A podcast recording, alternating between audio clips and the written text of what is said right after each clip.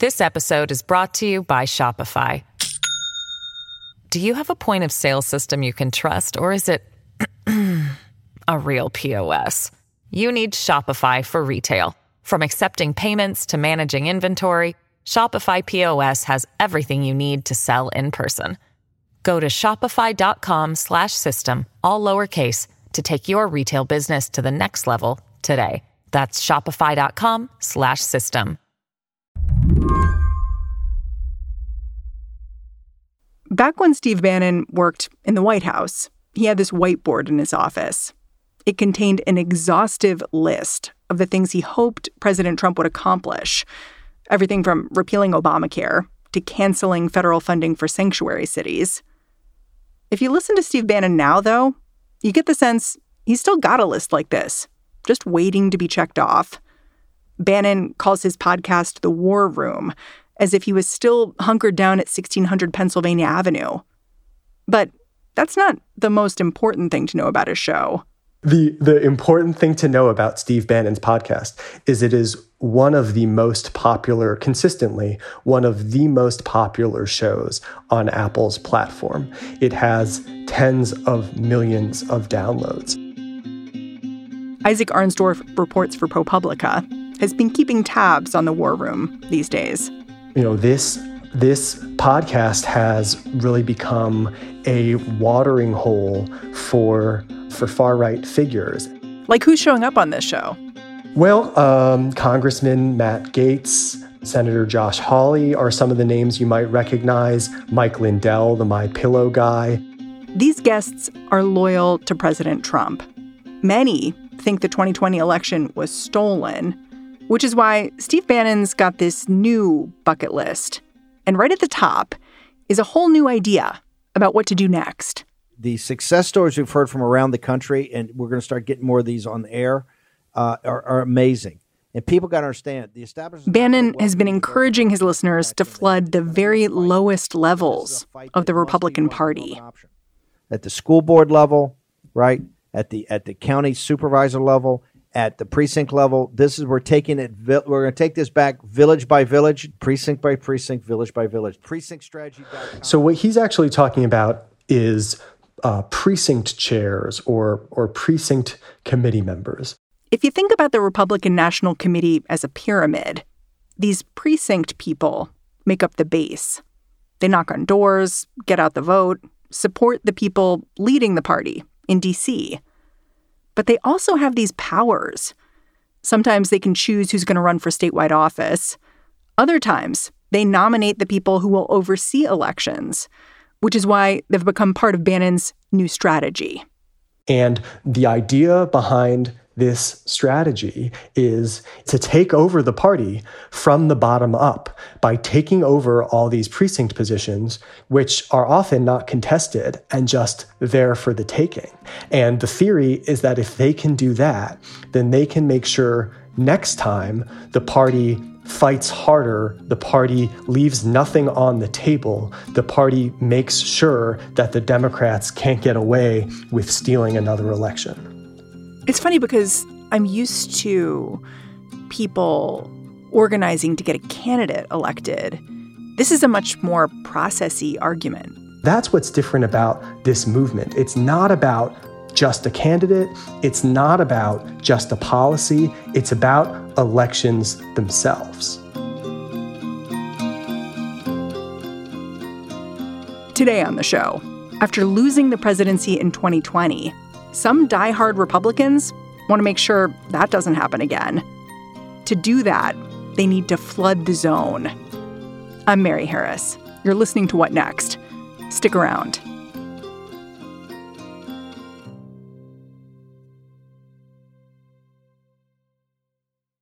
This episode is brought to you by Discover.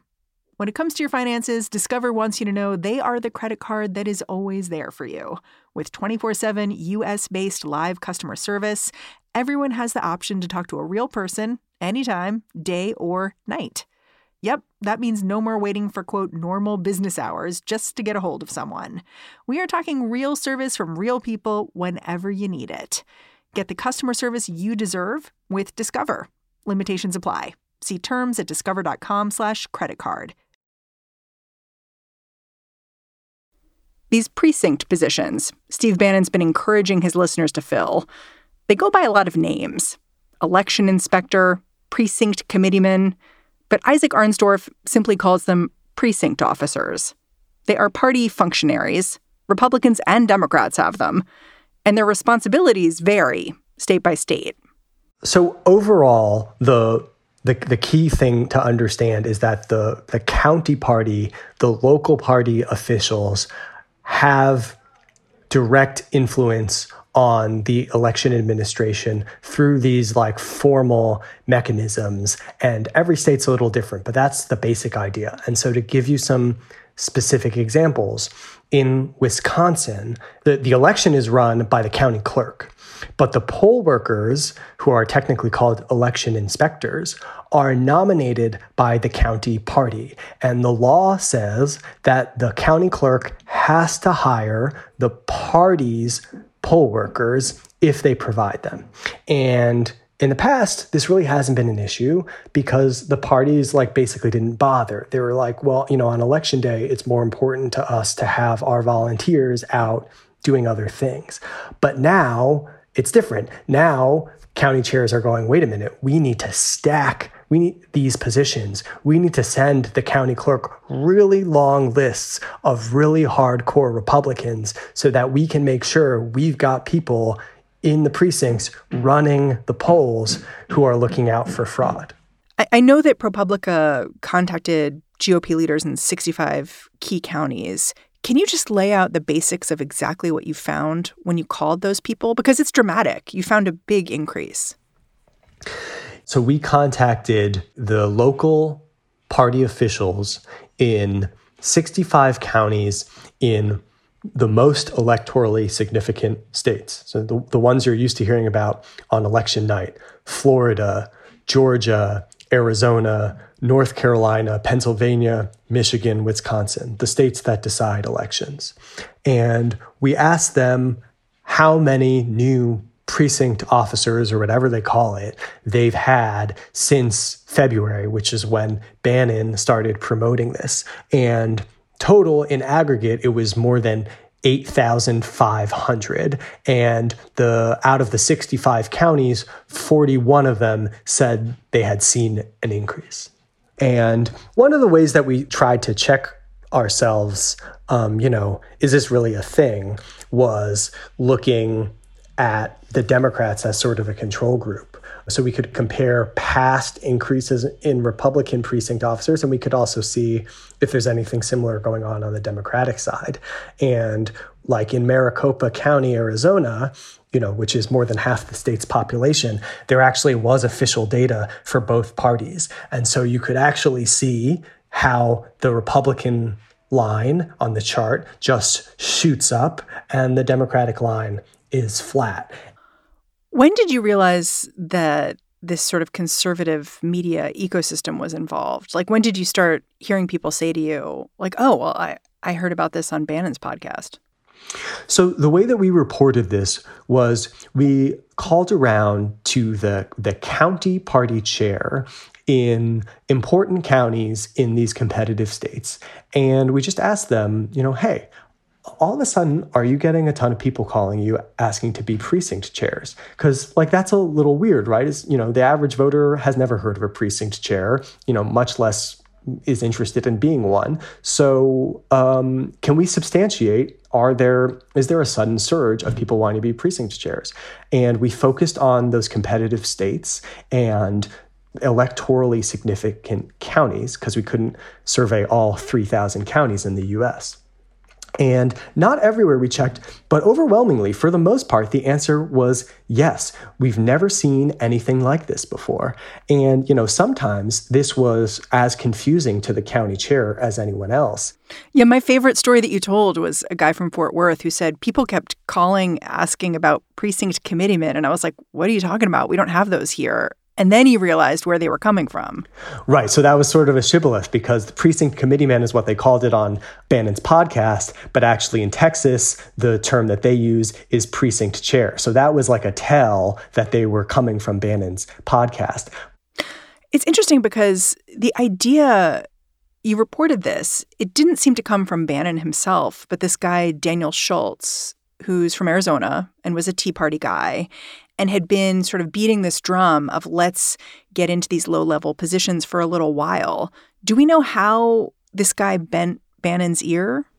Yeah, so Bannon didn't come up with this himself. He just kind of plucked it out of obscurity and called up this guy who's been saying the same thing for more than a decade, and no one ever listened until Bannon gave him the platform.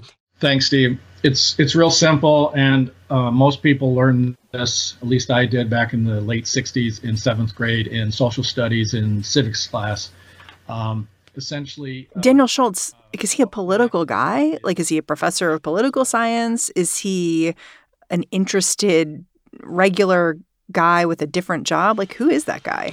Well, he's an insurance lawyer.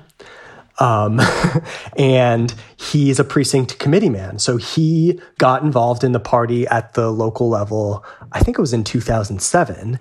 And he, he clearly became fascinated with this this possibility that if if lots of people like him did what he did, and he signed up his kids to do this eventually, but if lots of people his like kids, yeah, when they were of age, if lots of people like him went just would just go out and become precinct committeemen, then they could take over the Republican Party, and it would be a political revolution, so to speak. We can take over the party if we invade it, and it's.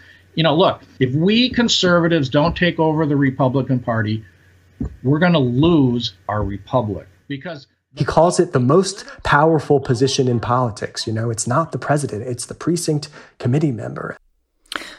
It's interesting because I think it's important that this guy, Daniel Schultz, started as a Tea Party person. And the reason why is that I remember a decade ago when the Tea Party stuff was happening. And there was so much focus on these town halls. People from Washington would go home and they would be confronted by Tea Party activists at these town halls. It was, it was interesting video to watch. You'd see it on the T V news. And I've heard some people talk about how after January sixth, after this past election, they weren't seeing that. Like, oh, it looks like that's not happening now. And they sort of were implying like, OK, that means that we've dodged a bullet or something, like so- something is not happening. And that's interesting. But when you lay out what you're laying out here, it seems to me that actually we're just seeing something different, like a focus not on the elected officials, but on the process itself.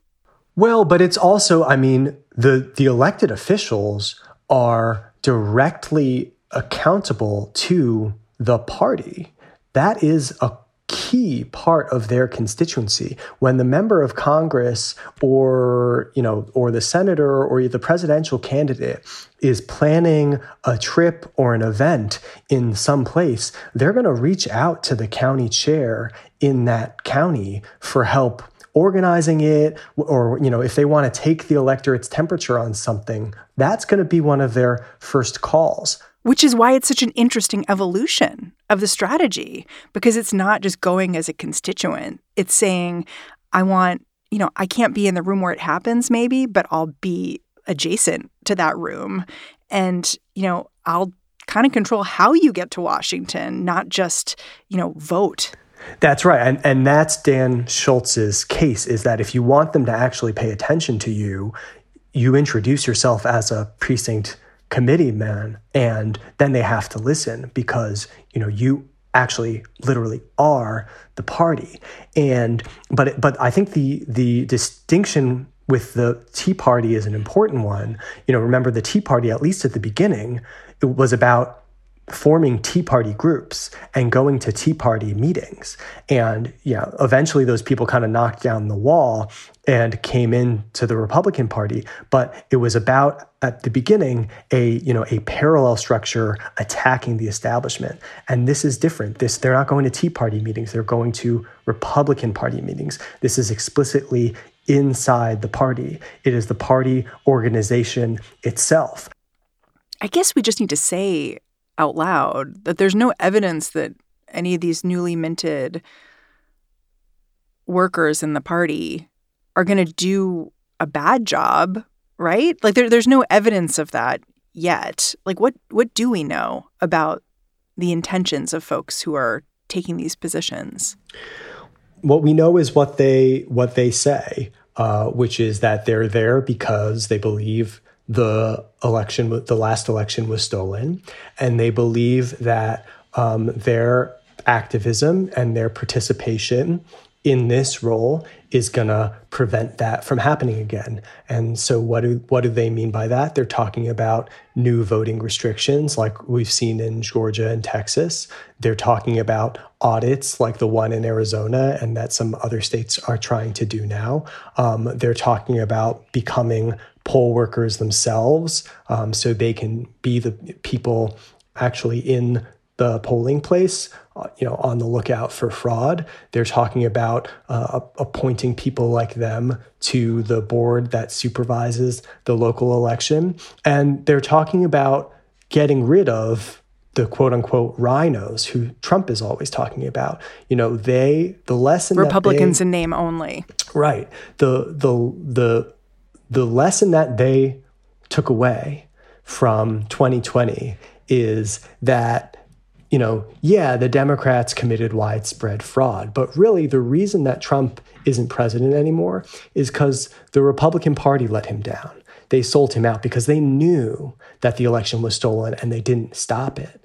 And they're they're talking about people like Brad Raffensperger, the Secretary of State in Georgia, who Trump wanted to find enough votes to change the outcome, and he wouldn't do it, or the the county and state officials in Arizona who certified results, the results, and the state legislators who didn't um, appoint electoral college votes for Trump, Uh, overriding the will of the voters in those states, and the members of Congress who didn't object on January sixth. And, and the purpose of taking over the party is to get rid of everyone like that so that next time there won't be anyone in the way. There won't be any Brad Raffenspergers.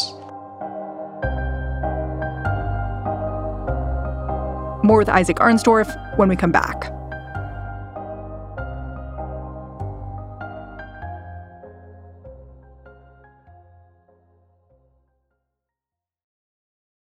This episode is brought to you by Shopify. Do you have a point of sale system you can trust, or is it a real P O S? You need Shopify for retail. From accepting payments to managing inventory, Shopify P O S has everything you need to sell in person. Go to shopify.com slash system, all lowercase, to take your retail business to the next level today. That's shopify.com slash system. This episode is brought to you by Progressive Insurance. Hey, listeners, whether you love true crime or comedies, celebrity interviews, news, or even motivational speakers, you call the shots on what's in your podcast queue, right? And guess what? Now you can call the shots on your auto insurance, too. Enter the Name Your Price tool from Progressive. The Name Your Price tool puts you in charge of your auto insurance by working just the way it sounds. You tell Progressive how much you want to pay for car insurance. Then they'll show you a variety of coverages that fit within your budget, giving you options. Now, that's something you'll want to press play on.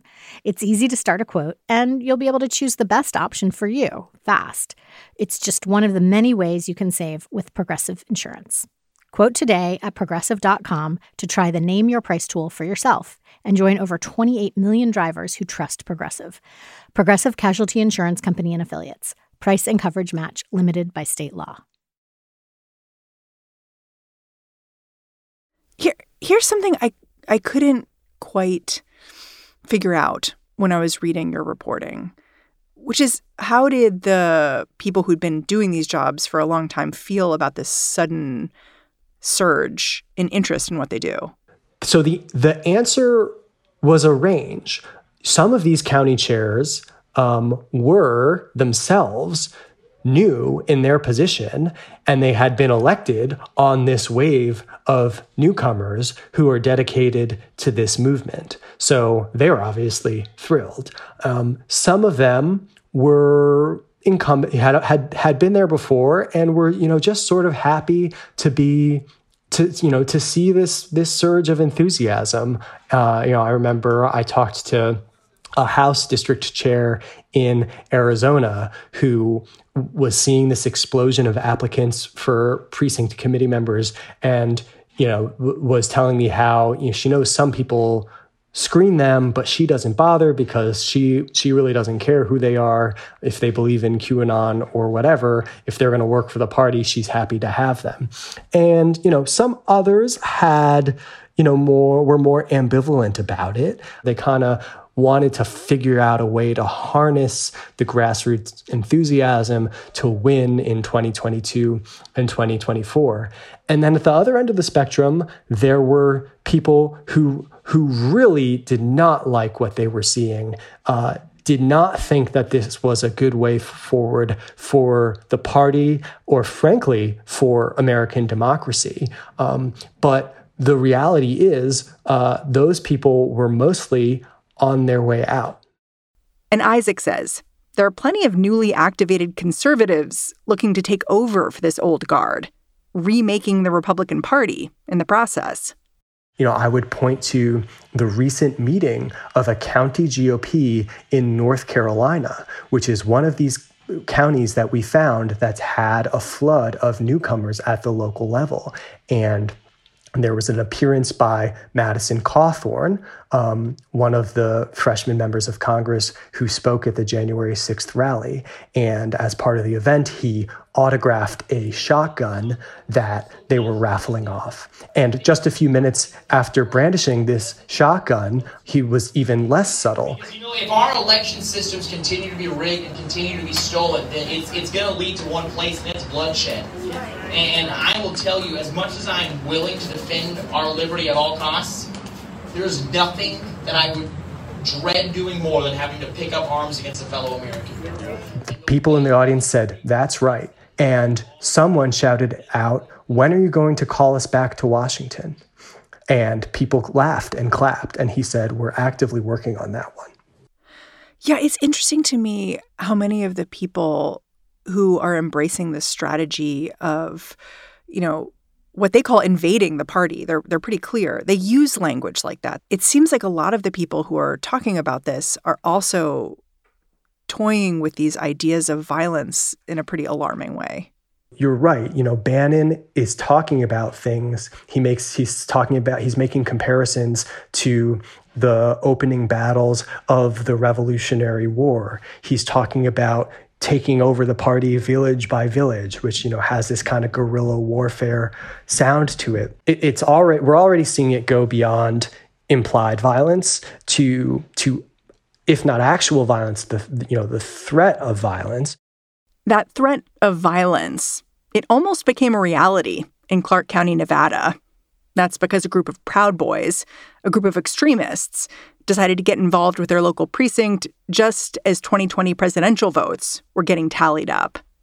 So actually, this started happening last year where the Proud Boys were getting more involved and they were holding rallies and uh, and protests outside the counting sites and, um, you know, kind of campaign events for Rep- Republican candidates.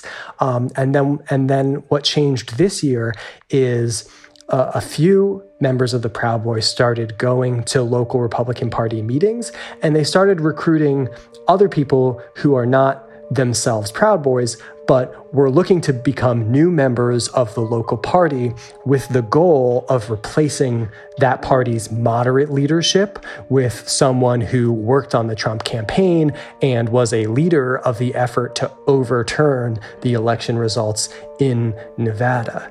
So Proud Boy Light.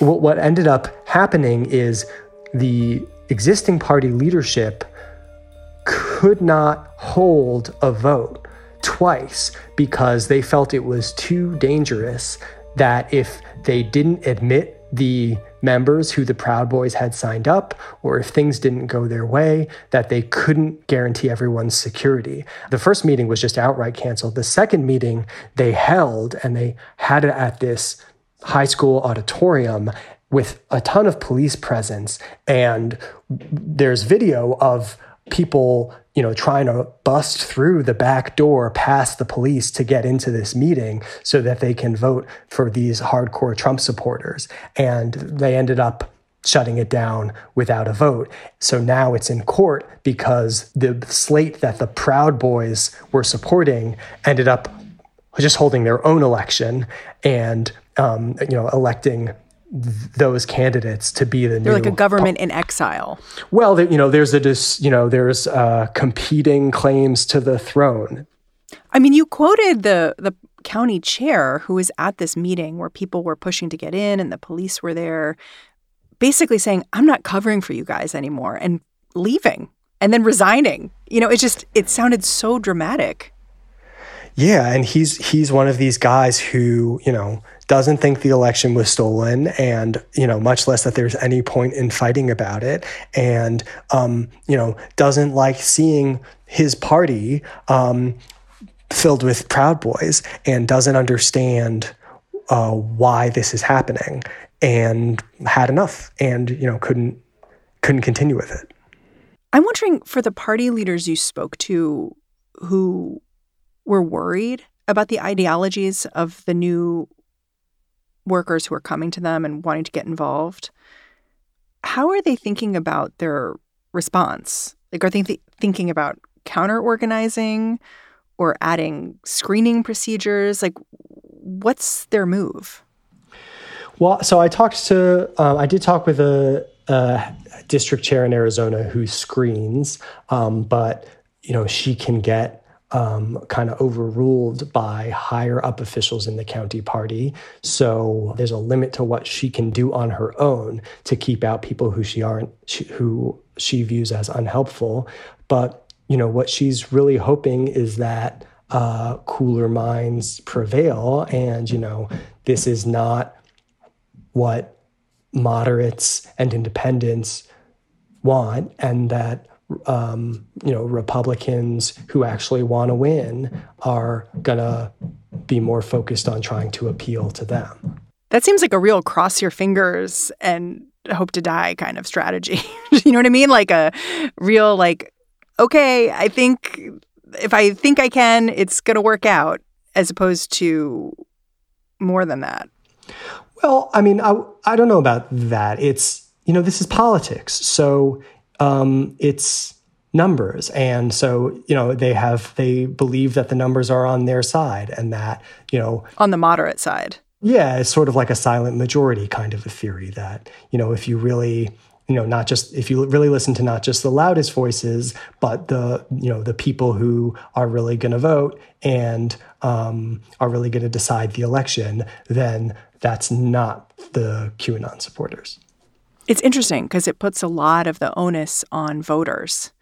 Um, because I look at what you've laid out in your reporting, and because of the partisan nature of what's going on, it seems to me the solution really has to come from Republicans themselves, sorting out who they are, what they stand for, what they'll tolerate, what they won't. And you know, if you look to Washington, for instance, you don't see a lot of people standing up and saying, you know, this is a, you know, calling out the big lie, basically. And when they do, they're they're bumped out of the party, like Liz Cheney. And so it really seems to me that this issue you're talking about with the grassroots, it's going to have to come, whatever happens next, will need to be sorted out with Republican voters.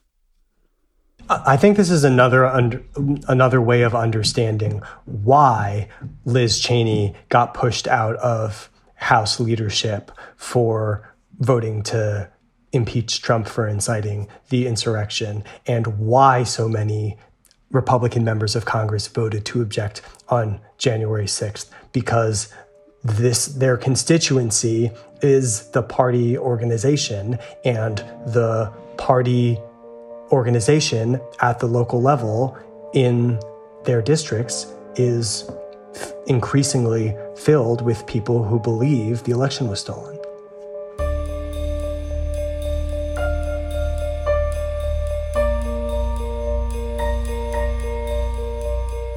Isaac, thank you so much for joining me.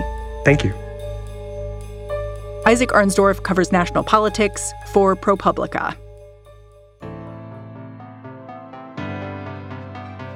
And that's the show. I am so thrilled to be back at it after a little break. I want to give a shout out to all the amazing folks who filled in for me while I was out. Seth Stevenson, Aaron Ryan, Dan Diamond, and especially Mary Wilson, who has been my ride or die on this show from jump. Now you all know why. What Next is produced by Daniel Hewitt, Carmel Del Shad, Davis Land, Elena Schwartz, and of course, Mary Wilson. Allison Benedict and Alicia Montgomery make sure we dot the I's, cross the T's. And I'm Mary Harris. I'll catch you back in this feed tomorrow.